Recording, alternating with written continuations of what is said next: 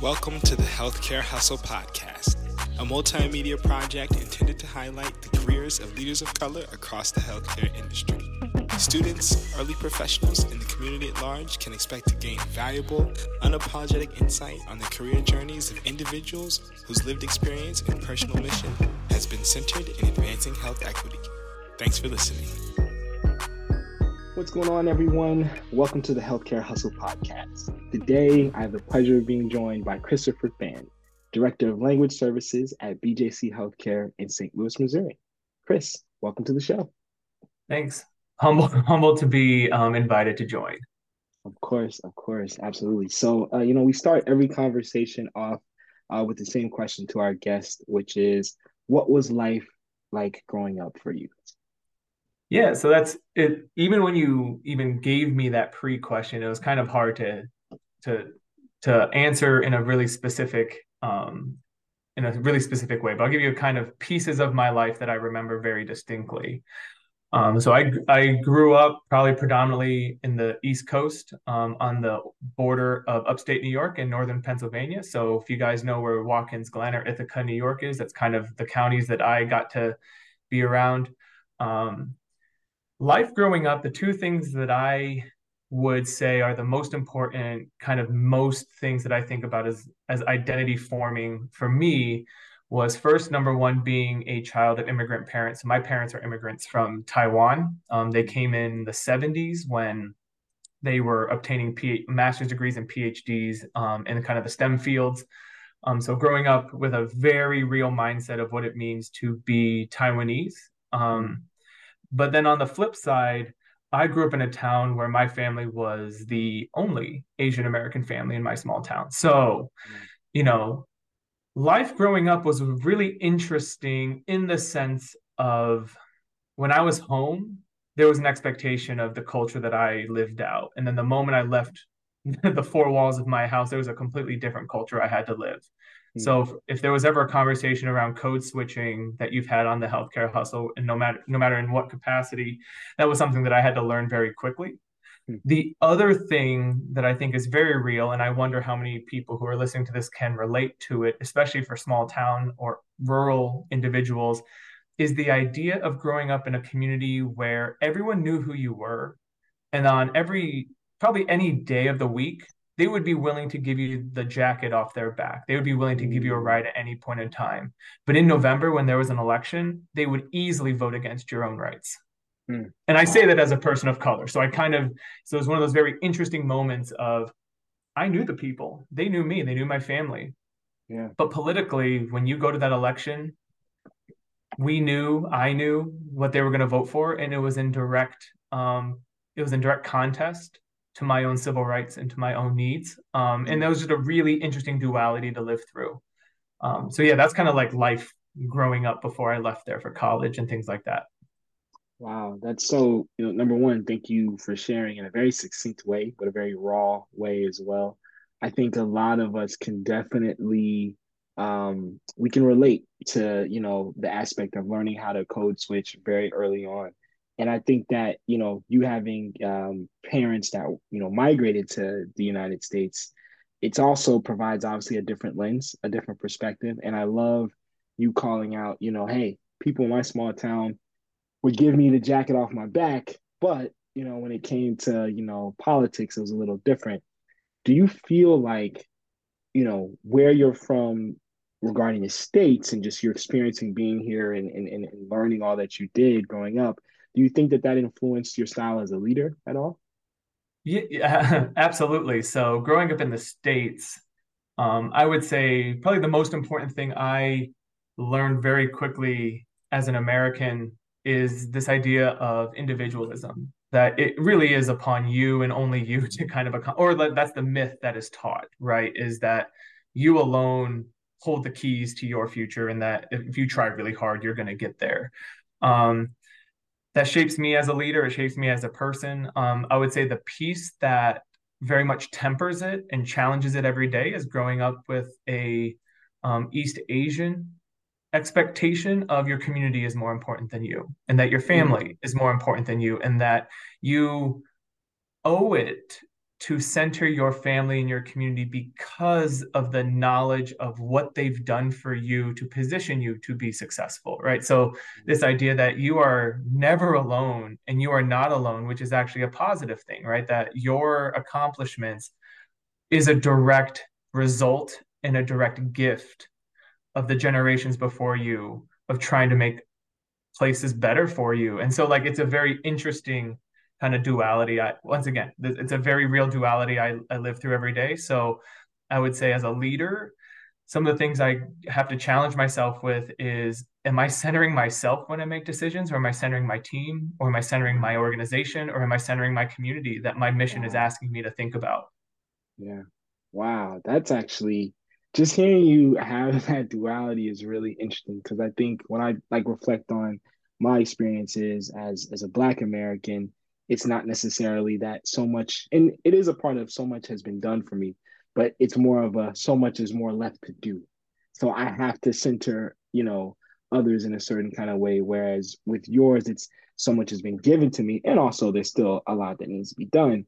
But you know this idea of removing yourself from your lens as a leader is actually really interesting. Um and i would want to i'm gonna put a pin in that because i want to chew on that a little bit you know uh, later down the road of our conversation. Yeah. So, so what it what, what was it you know during um, maybe high school or even before that that really got you on this journey towards healthcare or health or just making things better for people in general? Yeah. Yeah. So, um, I never thought I was going into healthcare. Um, my parents always wanted me to be a doctor, and you know, you can insert any stereotypical hilarious, hilarious uh, um, conversation in that one. But they really just, you know, they wanted me to be a doctor, not um, really much, really because they really wanted me to make an impact in the world. I never really wanted to. I aspired to go into the American Foreign Service my whole life. That's all I wanted to do. I wanted to be an ambassador. I wanted to work across the world, trying to connect people. Um, that are diverse in ways that join them together and um, kind of this idea of how do you how do you really make people understand one another in a way that you don't have to change them but you just honor them um, thought i was going to go to the foreign service it didn't work out the way i wanted to so after college um, I went to South Africa for a for a summer. Um, ironically, and well well um, well timed. I went during the World Cup, so that was great. Um, but really, I was there for three months, and what I was doing was I was um, I thought I was going to help um, young young black um, families who lost one or both of their parents to HIV/AIDS. I thought I was just going to help them with English. Just this mm-hmm. idea of how do you get them to be used to speaking English and kind of the kind of an ESL thing. And very quickly, what I learned, especially because I worked not in Cape Town, Cape Town, but I worked in the townships of Cape Town, where if anyone knows about kind of any country other than the Western world, the moment you go into the suburbs, that's where the poverty hits. And that's where a lot of, um, I would say, Black South Africans live, as opposed to kind of the white and the mixed um, groups of South Africa. And what I found out really fast was it wasn't my job to, to get people to do ESL, it was my job to give them real life skills to matriculate through high school and eventually go to college because what they weren't given was opportunity. And what they faced every day were intentional policies at the local, state, and national level that wanted them to fail yeah. that that kind of tried to predetermine their failure so then at all times there could be kind of this idea that you would never succeed but somehow it would still be your fault mm-hmm. um, and so with that when i came when i came back to the states that kind of opened my eyes to the idea of you know whether the foreign service or whether anything i wanted to do one of the biggest things that were the barriers to someone's success was their health and not mm. so much the choices they could make for their own health, but what were the pieces literally built around them that where that decision may not even be in their own hands. Yeah. That they may not have been positioned to make a good choice to be healthy or to or to thrive in a way where all the other parts of their lives could actually fall into place, right? So if you lose your mother to HIV AIDS at 12 and then you lose your father at to HIV AIDS at 15, I mean, at what point is college a conversation for you? Yeah right? Like at that point, that's survival. Right. And that's not just survival for you, that you probably have a sibling. And how do you help help them survive? So just the idea of um, health was really something that opened my eyes. And so at that point, um, I decided to um, go to WashU for a social work and a public health master's degree, so dual degrees, um, with the idea that I was going to try to marry the two skill sets of understanding population health and population health change with the skill set of social work. And that's how do you actually get to know people and how do you empower people to make the best choices for themselves or how do you empower com- communities um, to make those choices right so instead of dictating to them what is the best choice how do you give them the resources to ultimately make the best choice for um, for who they are and what they need in that moment so kind of how i fell into fell into healthcare as a career Wow. Uh, number one, what a story. um, and and and I don't know how many folks actually, you know, travel to another country, see things, come back, but have a a lens that necessarily isn't your own. Like it's not like you're a black South African, right? That like went over there like to do mission work, but to be able to come back and still apply what you learned to communities in the United States, I think is uh, incredible. And another thing that made me think when you were talking is man, when did Chris develop this lens for policy and understanding that, hey, there's stuff happening above people's heads or, you know, at a level that the average citizen, average global citizen may not know about, but directly impacts them. I think a lot of people in this day and age still struggle with that, even though we're all, you know, more aware of historical things that happen and how certain inequities are still perpetuated. But where did that start for you? Like, how did you develop that mindset to look at the world that way Yeah, so that's wow, that's a great question. That's really hard. Um, maybe I'll give you a a personal story and then an academic story. So personal story, what made me really understand, kind of get the sense of it, was just my parents' struggle with kind of telling me what the difference is between being Taiwanese and Chinese, right? We speak the mm-hmm. same language. Ultimately, historically, you go back far enough in the generations, we're all dynastically from the same grouping of people. Yeah. Um, but my parents really tried to instill in me the the difference between what it means to be proud to be Taiwanese versus proud to be Chinese, right? So there's a lot of politics. Mm-hmm a lot of Civil War, uh, Chinese Civil War related things. My dad um, is indigenous. His my dad's family is indigenous to the Taiwan Island, so his um, family's um, even opinions about the nationalists of China um, were drastically different than my mother's, who were part of the people who fled communist China to Taiwan. So personally, I already started to get a sense of like, wow, you know, politically and you know, at a very high level, my identity is being shaped pretty quickly. Um, academically, when I went to Michigan State, you know, because I really wanted to go into the foreign service and things like that, um, I majored in identity politics. Basically, it's called comparative cultures and policy. And policy, but really, what we were focused on was um, how do individual and community identities um, shape political process and mm-hmm. policy change but then into the reverse how do policies and the real world forcibly change your identities um, so i studied um, kind of identity formations post genocide so looking at what happened to the Khmer Rouge, what happened to um, survivors of the Holocaust, and things like that, and mm-hmm. seeing and seeing how your identity is not always shaped by your own thoughts, but literally by what has happened to your your community, what has happened to your family, and then subsequently what policies were created to then help shape your your identity. Um, you know, and then you know another way as a as a millennial, and I'll claim that and be happy about being a millennial is one of the biggest um, identity formations was Columbine. Mm. You know, one of those moments where um, what it was like to be locked down in a school and hide and being taught at a very young age to be afraid that at any point someone you may know very well is going to come in armed and shoot you. Yeah. Um, you know, that's a quick, that's a very real generational identity formation. Um, and so it's not because of your own experience. I wasn't in Colorado when it happened.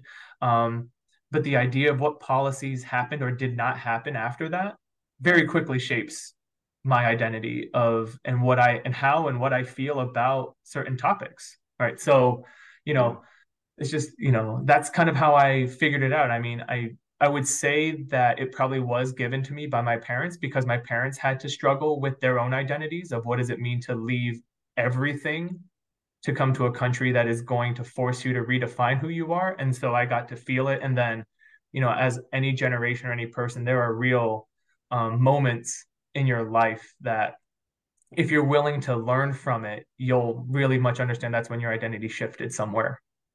Wow, dang. I think that is again, I'm just, you know, reflecting in real time as you're speaking. I'm just thinking about the different generational events that have happened to different cohorts of people.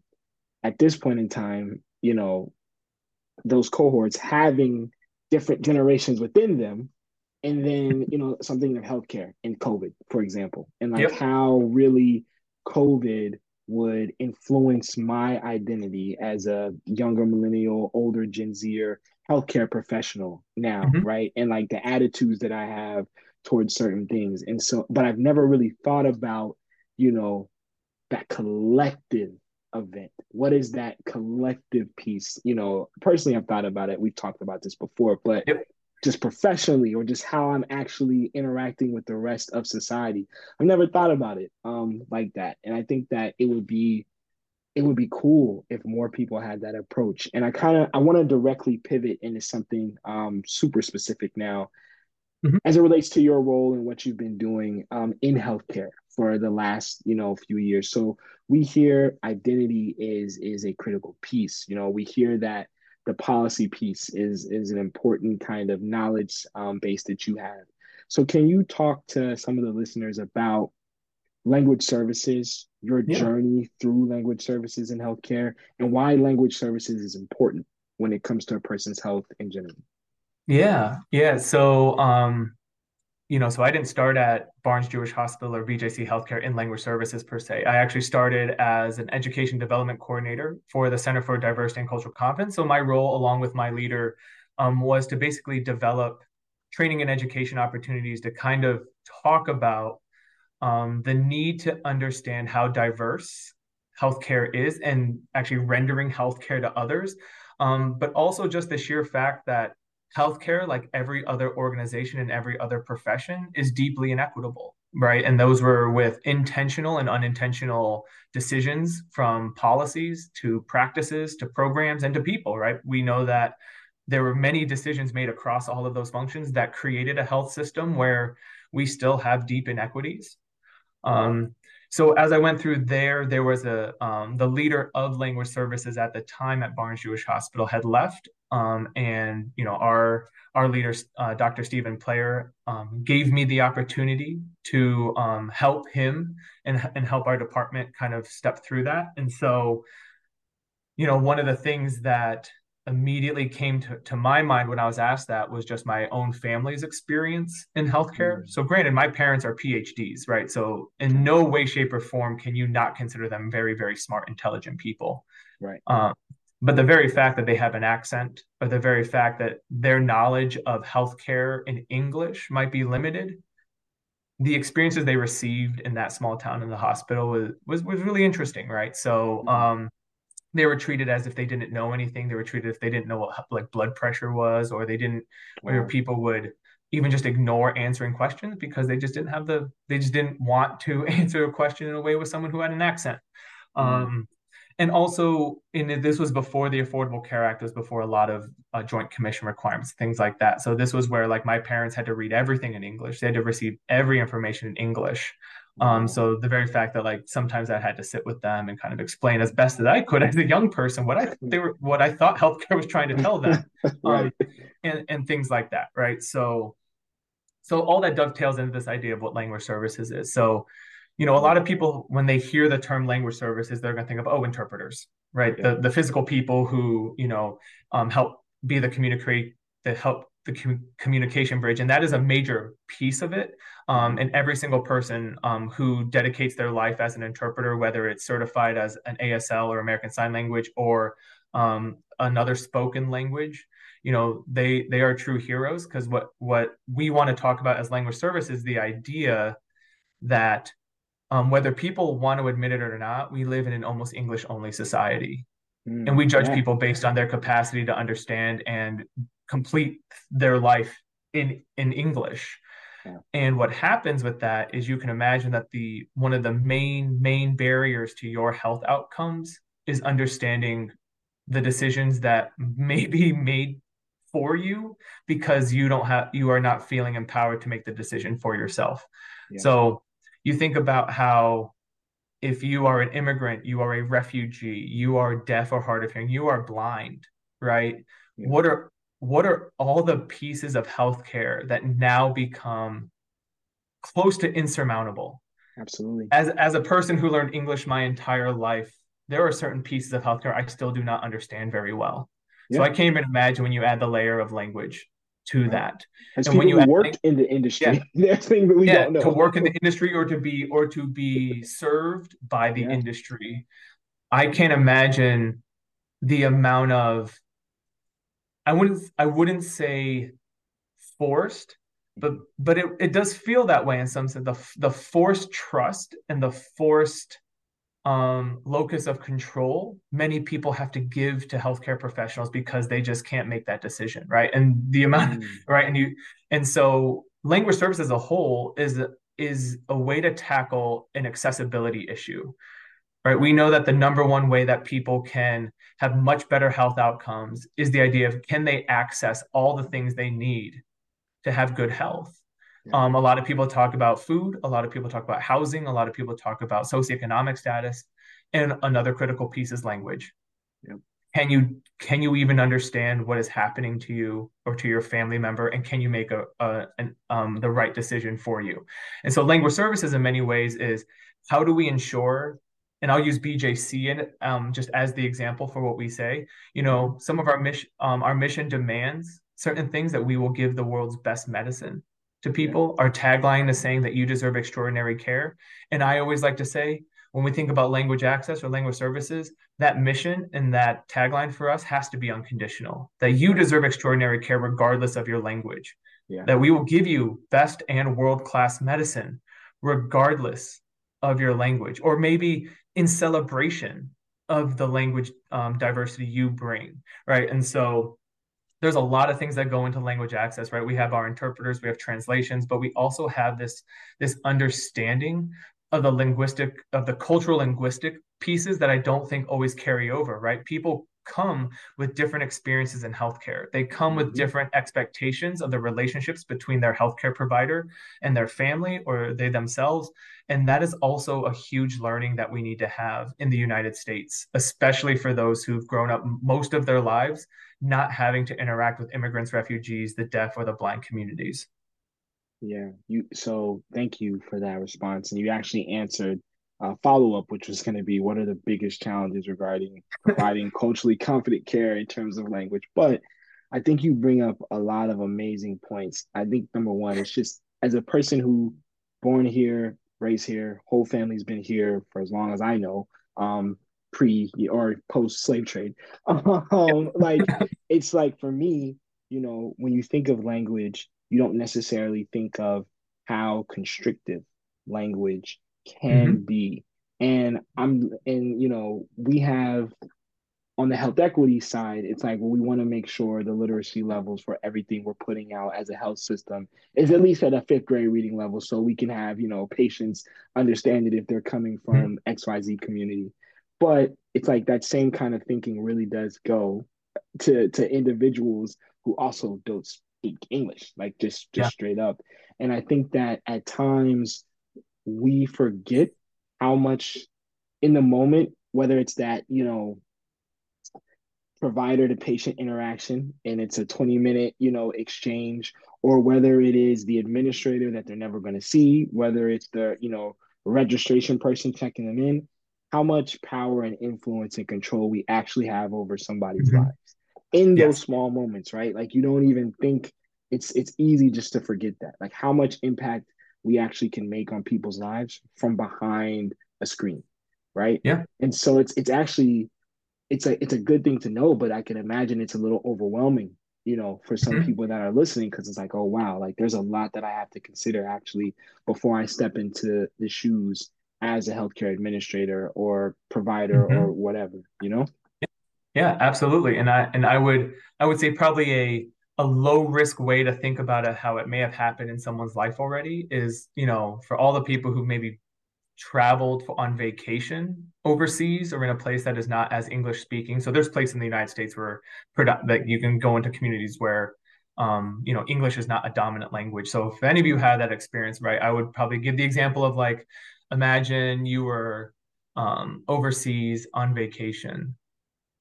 And I just want you to think about the amount of power all the people, just the mm. service people had over you because they had a mastery of their language. So whatever you said, they could make the determination of how they were going to serve you, right? Whether it was the food you ordered, the drinks you wanted, um, the directions you were asking for. Right? And that's pretty low risk, right? Like you, you, know, you order, you try to order orange juice and they bring you apple juice, right? Like there's not like the, yeah. the risk to, of what's going to happen to you is probably pretty slim. But imagine flipping that into, you know, you have a congenital heart issue. Mm. And I always try to ask people think about it, man, if you were in Taiwan, where my family's from, wow. And the only thing you heard was Chinese every step of the way just how little do you feel in your own decision making? Yeah. From the very beginning, the moment where you're like, I need to get a taxi or I need to get a car to get to the hospital, right? Every step of the way, there is someone who says, I own almost absolute power over your own decision making, where you, whatever you tell me, I can dictate through my own language and cultural lenses how I'm going to actually serve you. And so, right, you can imagine when it is high stakes, yeah. when it is very high stakes. And I would say anything in healthcare is pretty high stakes for a patient or their family members. You know, it's just a good reminder of like, like how how much do you want people to give you culturally competent, or I would just say just even basic compassionate care if you if you mm. broke your arm in a country yeah. that didn't speak English, right? Just the amount of people you pray and hope had your had would be willing to try to involve you in your own decisions and we give you the time to do that right are we doing that in our own healthcare systems. And I would say, you know, mixed at best, I would say. Yeah.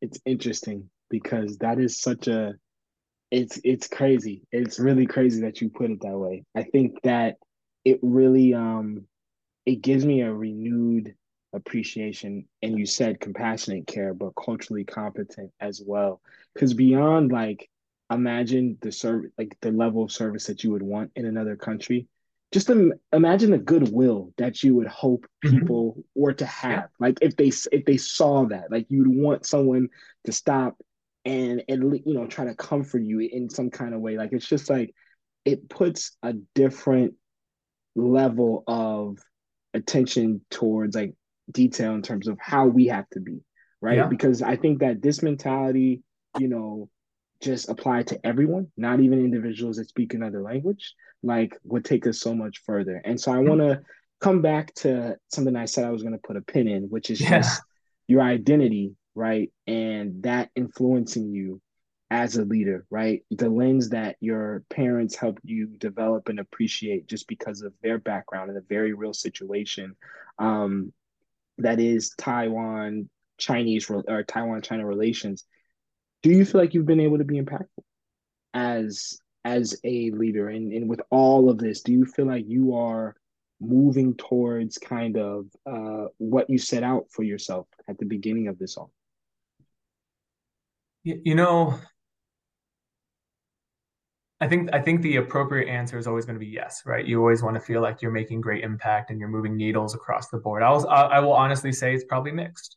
Um, there are probably places where I feel like, yeah, I've, I think I've made an impact. I think I, if nothing else, have influenced other people to maybe um, think strategically or maybe think more mindfully um, about some of the choices we're making. I hope, you know, I hope if we can um, define impact by mm. allowing someone to broaden perspective or to take a pause before they make a decision, then okay, I can say that I've probably made some impact.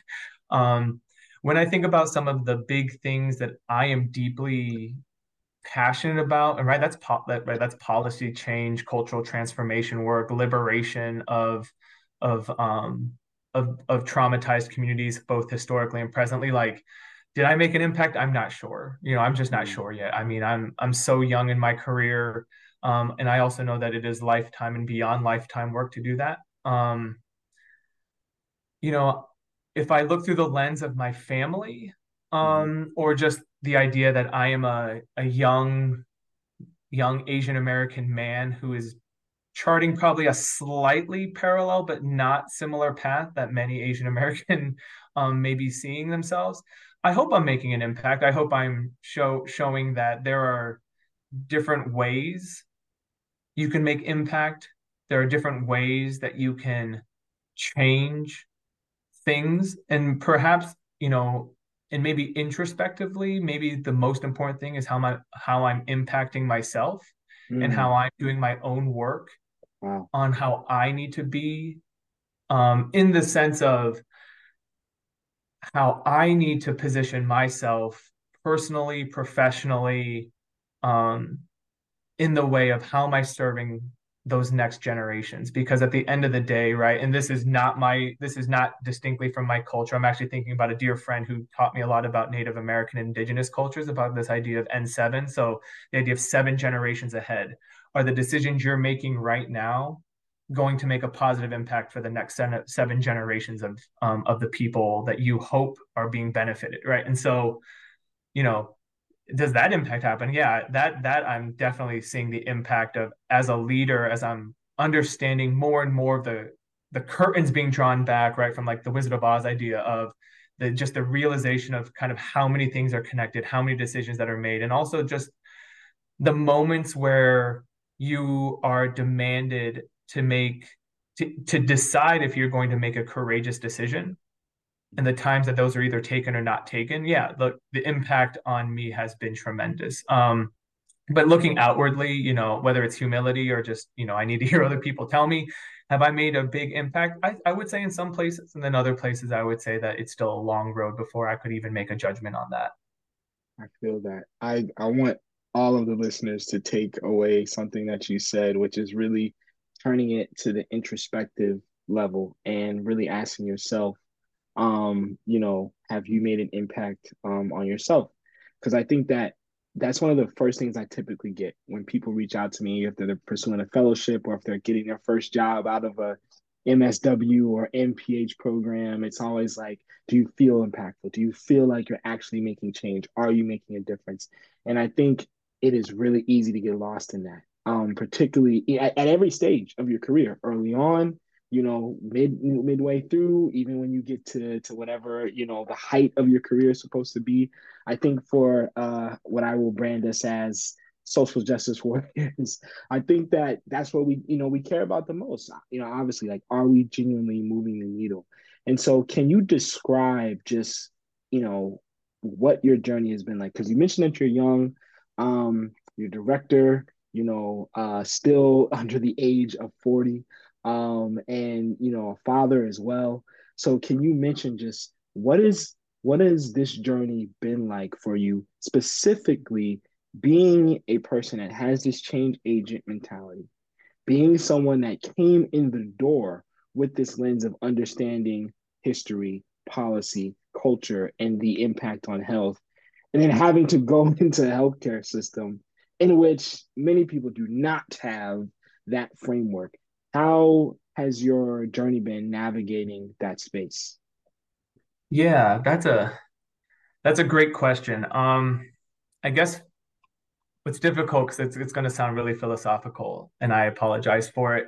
You know, I I have always walked into my roles, regardless of what they were, as as the idea of I hold a set of skills that I that I have learned and that I've honed, right? This is something that I have learned from many mentors, many teachers, many friends, many and, and even many adversaries, right? You, you learn many great lessons from adversaries. And while I have all these skills, it is not ultimately about me. Hmm. It is about the communities that I have determined or that I have chosen as what deeply drives my mission right? Yeah. and so you know i gave the story about south africa. At the end of the day you know i'm not sitting in these decision making rooms or in the room as just a someone who's trying to give advice thinking like oh what's my next career jump? Or how do i look real good and say you know the great thing in the moment so then everyone remembers who said it and how they said it. It is about in that very moment when I hold you know some level of power or some level of voice because I got to be in the room right? And I think that's one of the most important things about is if you want to make change you have to be in the room right? That's that's just that's just what you have to understand. But when you're in the room it's um the communities that are the most needing of a voice oftentimes are never allowed in those rooms. And that is an intentional choice that right. those voices are not allowed in the room. So when you have a set of skills and you know what your mission is right your personal your your own personal mission and hopefully it aligns with the mission that you are at that you are at least going to carve out inside the organization you are a part of it's what are you going to do for your for those communities right as an asian american i think about all the time not of not of the very well placed asian americans who you know rightly so have done very well their families have done remarkably well given the amount of other pieces that have been against them um, yeah. historically and politically and things like that. But I also center the idea of like, there's not that many Southeast Asians who have a voice anywhere mm. in any of the choices they make. And I'm not Southeast Asian, but what I can understand is I understand what it's like to not have a voice. I understand what it's like to have my parents never have a voice in their own decision making. And so, you know, to be a young careerist, you know, what I would always, th- what I've always thought about is, you know um the the people that you the relationships that you cultivate right? And that is an intentional thing. You have to cultivate relationships. You have to decide which relationships you want. You have to determine who you want as mentors. You have to determine who you want as your kind of your collective um, group of people who will be your critics your co-creators um, your confidants and things like that. That's going to be the ultimate power you actually have because at the end of the day if you get if you get the role you want and you are c and it starts with the, the word c in there somewhere great um, and you're going to make decisions um, and on the road to get there i mean i think what i've learned the most as a young professional and i and i hope other young professionals are learning this maybe maybe they're being taught otherwise but i hope there's a part of them that still remembers this is that you don't get very far by yourself yeah. Um, and you know, getting really far but not seeing your own colleagues getting anywhere doesn't feel great. Um, mm. And I, will be honest, it doesn't feel great for me. Um, um, and then the other part to your question um, of just how how you do this work, it's I think you also have to be very very honest with what your priorities are for hmm. yourself. Um, so like like Winston said, you know, I'm a father, um, you know, I'm a I'm a husband, I'm a young careerist, I'm a director, right? I'm all these things. And at the end of the day, I need to make the decision of how of just what's the most how do I prioritize those in my life? And at the end of the day, what do I want to see on my tombstone? right? Do I want to see on my tombstone like, oh man, this is a cutthroat director who you know made the choices that like X, Y, and Z, right? Is that that is that how I ultimately want to be written down and how my family talks about me, or is it this person gave everything he could to do the best and the right thing for the amount for the the people that he held dear in his heart, right? Like yeah. those are those choices you make, right? And every day you get to make the, that choice differently, right? And so some days you may have to choose the cutthroat thing, knowing that at the end of the day, that last choice you're going to make is for your family or for the communities you serve. So, not sure if that answers your question, but you know, as a you know, I'm I'm young in my career. Um, I've gotten very far pretty fast. I'm not going to lie about that. And what I'll also say is that you know, that has everything to do with your willingness to learn, your willingness to seek out the people who want to see you succeed. And it's also about being being able to own your truth but do it in a way that people see the the passion you have as opposed to the um frustration or anger the frustration or... you have yeah and mm. in what you want to see i love that that's such an important distinction because i think and you you know um for everyone that's listening, you know, Chris has been a colleague from my of mine since I started my fellowship. But um, you know, you were very instrumental in providing me a model on how to channel that energy, right? Because I think that we all as graduate students, um, as undergraduate students, even as early careers that may not be in the position that we want to be in just yet. We we see the inequities, we see the cracks and the faults in the structure in the system, and we're just so energized to do something about it. We could talk before we get the position. We could talk to anybody for 10 hours about all the things that we would do if we had the position, if we had the title. Yeah. Then you get in and you recognize, like, oh, okay, in order to make all of this work, I have to actually play the game to an extent. And I have to play the game well if I really want to be successful at moving the barriers, at creating more access, at eliminating some of these inequities. And it could just be a challenge. I think it can really just be a challenge if you don't have individuals who have done it successfully coming before you. And one of the things that you said to me that I think that you've always done a great job at is wanting to see people succeed, right? And I think that is probably the biggest thing that I would want to reinforce for anybody, any health equity champion, any, you know, social justice warrior, anybody that's out there listening that really, you know, has a, a burning passion inside them to do something is it's about connecting with those like-minded individuals that you know can continue to add that development um, but also help you navigate you know some of the the the, the things that you're going to encounter right because i you know and i'll pivot again uh, gently but i know that there are some things that we won't get into specifically just regarding this current climate in healthcare yeah. that you are still having to kind of knock down you know some barriers and some walls and so without getting too specific, you know, just thinking about where we are with the intersection between the LGBTQIA community and yeah. healthcare, right? You know, and you have done things at the local level at our organization to really get us up to speed. Um, and so I would love it if you could kind of, you know, maybe just describe what that process, what that journey was like for you. But then also after being successful on getting, you know, a few of our hospitals a special designation for the LGBTQI community or targeted towards that community, having to kind of still appreciate like, hey, everything takes time. So yep. maybe, you know, this was getting this HEI status was a certain win, but now really taking it a step further is going to take even more time. How do you process that? Right. And how do you deal with, with that? Yeah.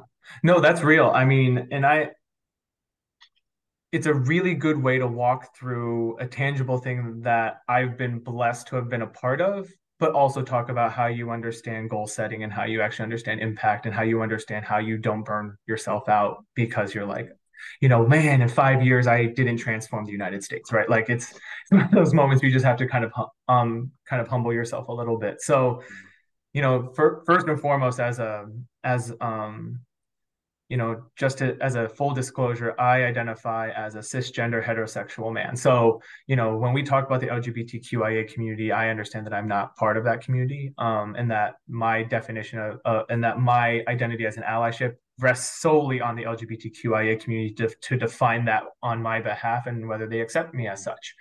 Um, but to the point of the Human Rights Campaign's Health Equality Index, which is something that healthcare um, across the board can participate in, one of the things in my very early in my career that I noticed was just that was just something that we didn't talk about a lot. Um, there wasn't a lot of conversation about the health outcomes for the LGBTQIA community, um, but the research was there. The qualitative data was there, right? We knew that there were people who identified as lesbian, gay, bisexual, and the full spectrum of sexual orientation, um, whose health outcomes were drastically worse, right? And then you add the intersectional identities of race, um, and gender and things like that, then it just got even more ap- appalling. Um, you then add on to gender identity and the wonderful and beautiful spectrum of gender identity, right? Just every health outcome just basically showed you that if you were a sexual minority or a gender minority, your outcome was just going to be horrific for, for the most part.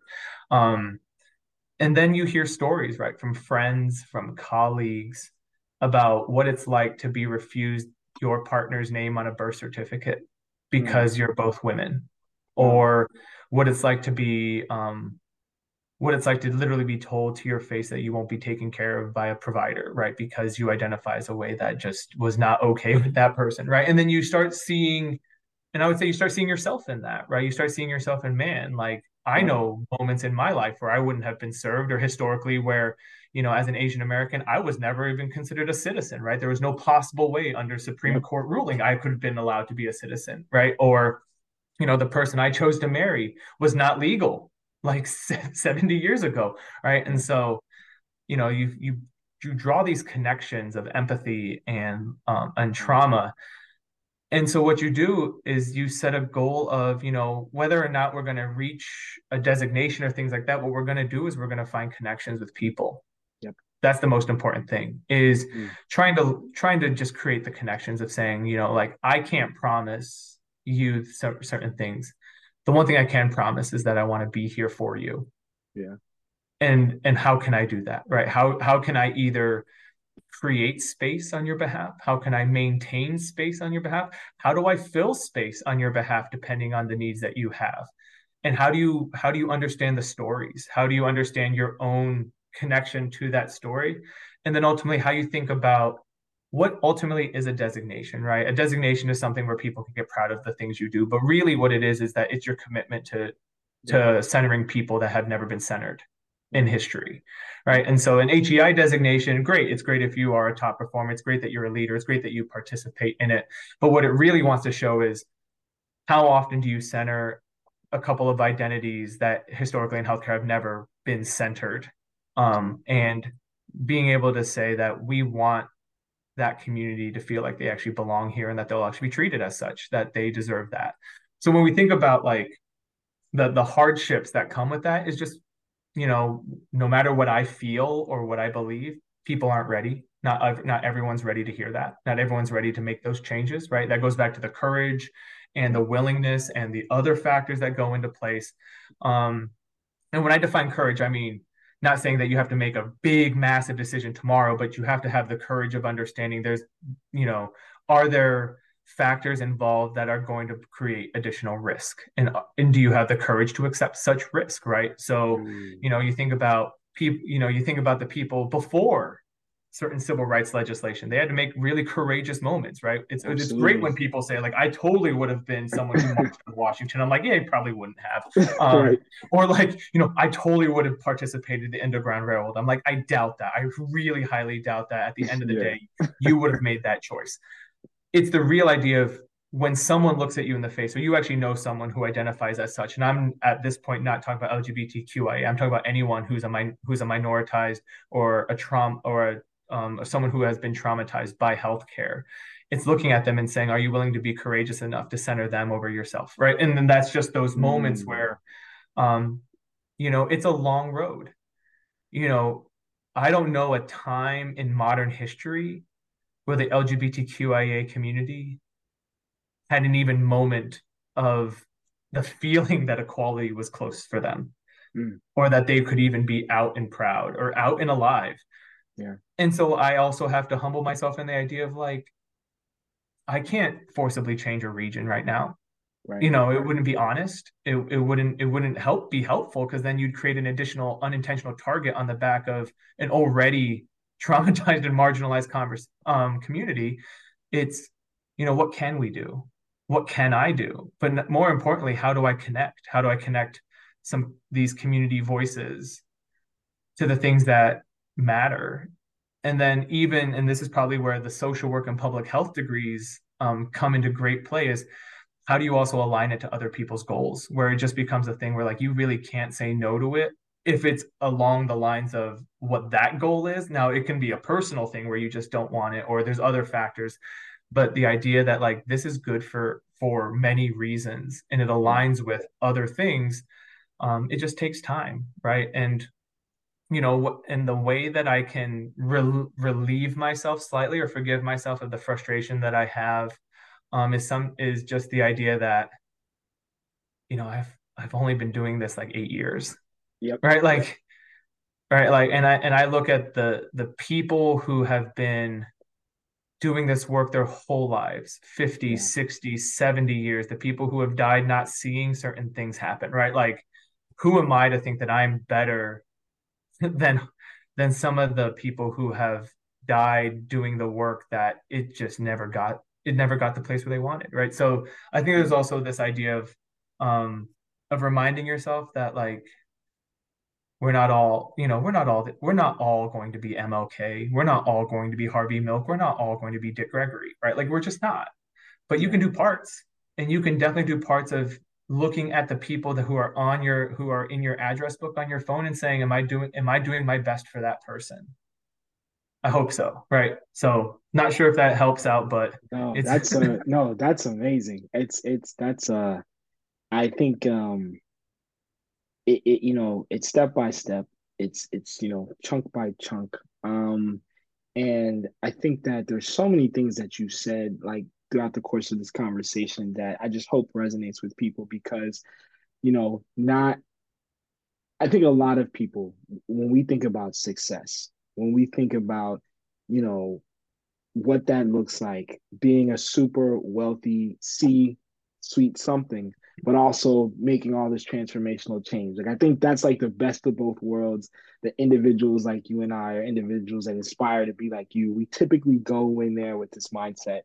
And it's funny, you know, you mentioned Dick Gregory, Harvey Milk, the MLKs of the world. It's like there's a bunch of people that came before them, yep. um, that were doing that laid the you know foundation. There were a bunch of people that were around them at the time, also doing uh, a bunch of things, right, that we do not know of, like literally thousands of different yep. figures um, in each fight, in each era, in each, you know, battle for equality that all played a monumental role. Um, and one of the things that you said earlier was like, you know, when you get that seat, it's not about saying the thing that people are going to remember in some preachy MLK tone and you feel good about it. Although there may be currency in that, right? There may be some capital that you can leverage, but it is really about centering the folks that you are there for.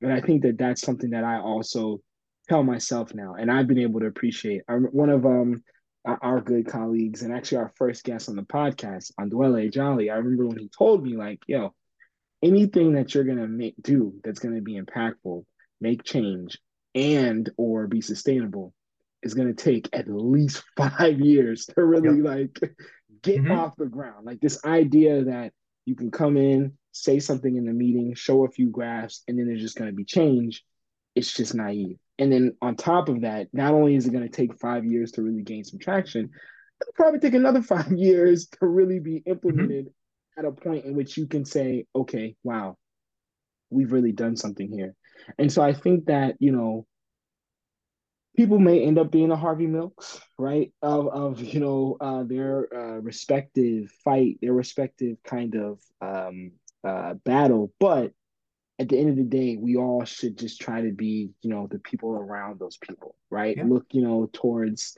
them for inspiration, but just continue to be around them because I think that that is a really grounding mentality that young professionals can have going forward that will make the burnout decrease significantly, right? Mm-hmm. Because one thing that we didn't talk about, but we could have for a, you know, ad nauseum yeah. is burnout when it yeah. comes to this and having this mission, because it can be really easy to go to work, see what's on paper, see your organization's values and say, eh, that's what we do. That's what I'm going to do. And kind of wipe your hands, you know, clean at the end of the day. But the reality is like, no, this takes a lot of intentional self work. And that's the biggest thing that I've actually taken from our conversation today. That you know, this is an individual journey as much as it is you trying to be some superhero for a variety of different communities. Right? It's really an uh, a journey about yourself. Yeah, no, I love everything you said, and I think the two things that I that that I want to take away from what you what you just synthesized was, you know, first and foremost, man, no one sets out to be a superhero. You look at any like you look at comic books, you look at history. No one was like, "I'm going to be the superhero, and this is how I'm going to do it." Yeah. You're a superhero because the people around you supported you, and you just, you know, the collective got to a certain point where you were just the, the, the lucky or unlucky one who became a face of it, right? Like, um, and I think that's one, and I think you said that really, I think you said that beautifully in the sense of, you know, maybe a way that you reduce burnout is you don't center yourself as the superhero center yourself as the hundreds of people who supported MLK, the hundreds of people who, the thousands of people who will never be written in history, but were pivotal in how some of these superheroes that we aspire to be actually got there, right? Like how many people, like joking, complete joking, like LeBron James ain't going to win championships by himself. Right. No, so that's but not true. That's a real fact. No one's going to write in the history book some of these players who helped him get to the, some of those. Like some players Absolutely. will be written in there, but you you got to know there's a few people who like you give it 50 years, they're not going to know who played on LeBron James's team. But those, but it was those athletes who understood their role. Yep. Didn't aspire to be better than LeBron James, but said, I know what my role is. And my role is to win a championship. My role is to is to do this for my community, to do this for my team, and we're going to do it with that level of humility. And you know, for many of us young people, maybe it is. You go in and you understand that you are not I mean, if you really want to be the CEO, man, you go for it. Yeah. But maybe for some of us, that is the level of burnout we don't want, right? We don't want to put that on our family. We want to put that on our own work life just yeah. assessment. Um, it's can you go in and say, I am going to, we are, we are going to, as a collective, as a generation, right? We know that as a generation, the millennials and the Gen Zers are coming up um, to take over a lot of leadership positions. Is it instead of, is, is there the idea that like, I'm not going to make a decision. We are going to make that decision, right? And that's how. And how do you mm. share that? How do you share wow. power? How do you share burnout? Really, how do you share? How do you share that level across and say we're going to do it differently? It's not going to come down to one person. It's going to come down to our generation trying to figure this out and trying to do the right thing for each other. And perhaps that's oh, perhaps that's a wonderful way um, for us to think about like that's maybe that is um, kind of the liberation that we're all trying to search for is that man maybe, maybe a lot of other cultures have it right that this is a collective this is a mm-hmm. collective concern. This is not a me concern. This is like yeah we're not going to get it done in five years. There's no way. We're not going to liberate we're not going to liberate healthcare in five years. We're not going to decolonize um you know our our community we're not going to decolonize policy um right now. But at the end of the day like can I find three or four people who I'm trying to positively impact, bring them joy, bring them reprieve, listen to them, help them heal? Or can I find a couple extra mentors? Not, and I don't mean like the mentors in the sense of like the people who are giving us knowledge, but I mean like lateral mentorship where we're just trying to help each other. We're just trying to um, be that be that shoulder when we need to be. You know, maybe that maybe that is how you build a, and I know we've had this conversation, Winston. Um, perhaps some of us were a generation too early. Yeah. And the things we, and the things that we foresee as we want to accomplish, and there's nothing wrong with that. But perhaps it, it is our role to set that next generation up. To it's just easier. It's just easier for their decisions to come. Right, and that is a very worthy goal to go for. Like, imagine if every millennial and Gen Zer came together as leaders and said, "This is this is how we lead now." And it may not transform anything in this moment, right? We're still going to fight a lot of older decisions and a lot of different cultural expectations of us. Mm-hmm, mm-hmm. But hopefully, when Gen Alpha gets to be in these seats, completely different world. Yeah. Wow. That's a mic drop, man. That's a that's a mic drop. Uh, you know, we we are uh we are we're we're at time. Um, and you know, we typically end with kind of like, you know, what's the best piece of advice, but I think you've given so much and what you just said um is inspirational to me. And it I've always kind of thought like that, you know, especially since I got into grad school, like, you know, this is an us thing and we all have to collectively really be accountable for the change that we want to see. Um, and I think it's just a great reinforcement uh, for myself, hopefully for our listeners as they continue to move forward. Um, because I think that, like you said, no one asked to be a superhero. You know, it, that's really not how it works. um, you know, maybe in the real world we have those aspirations, but you know, we know what we want to see. We have to understand where we are. Um, obviously, do the work, show up. But you know, I want to just say thank you for being able to give us some of your time um, and some of your insights on how you've been doing all of this.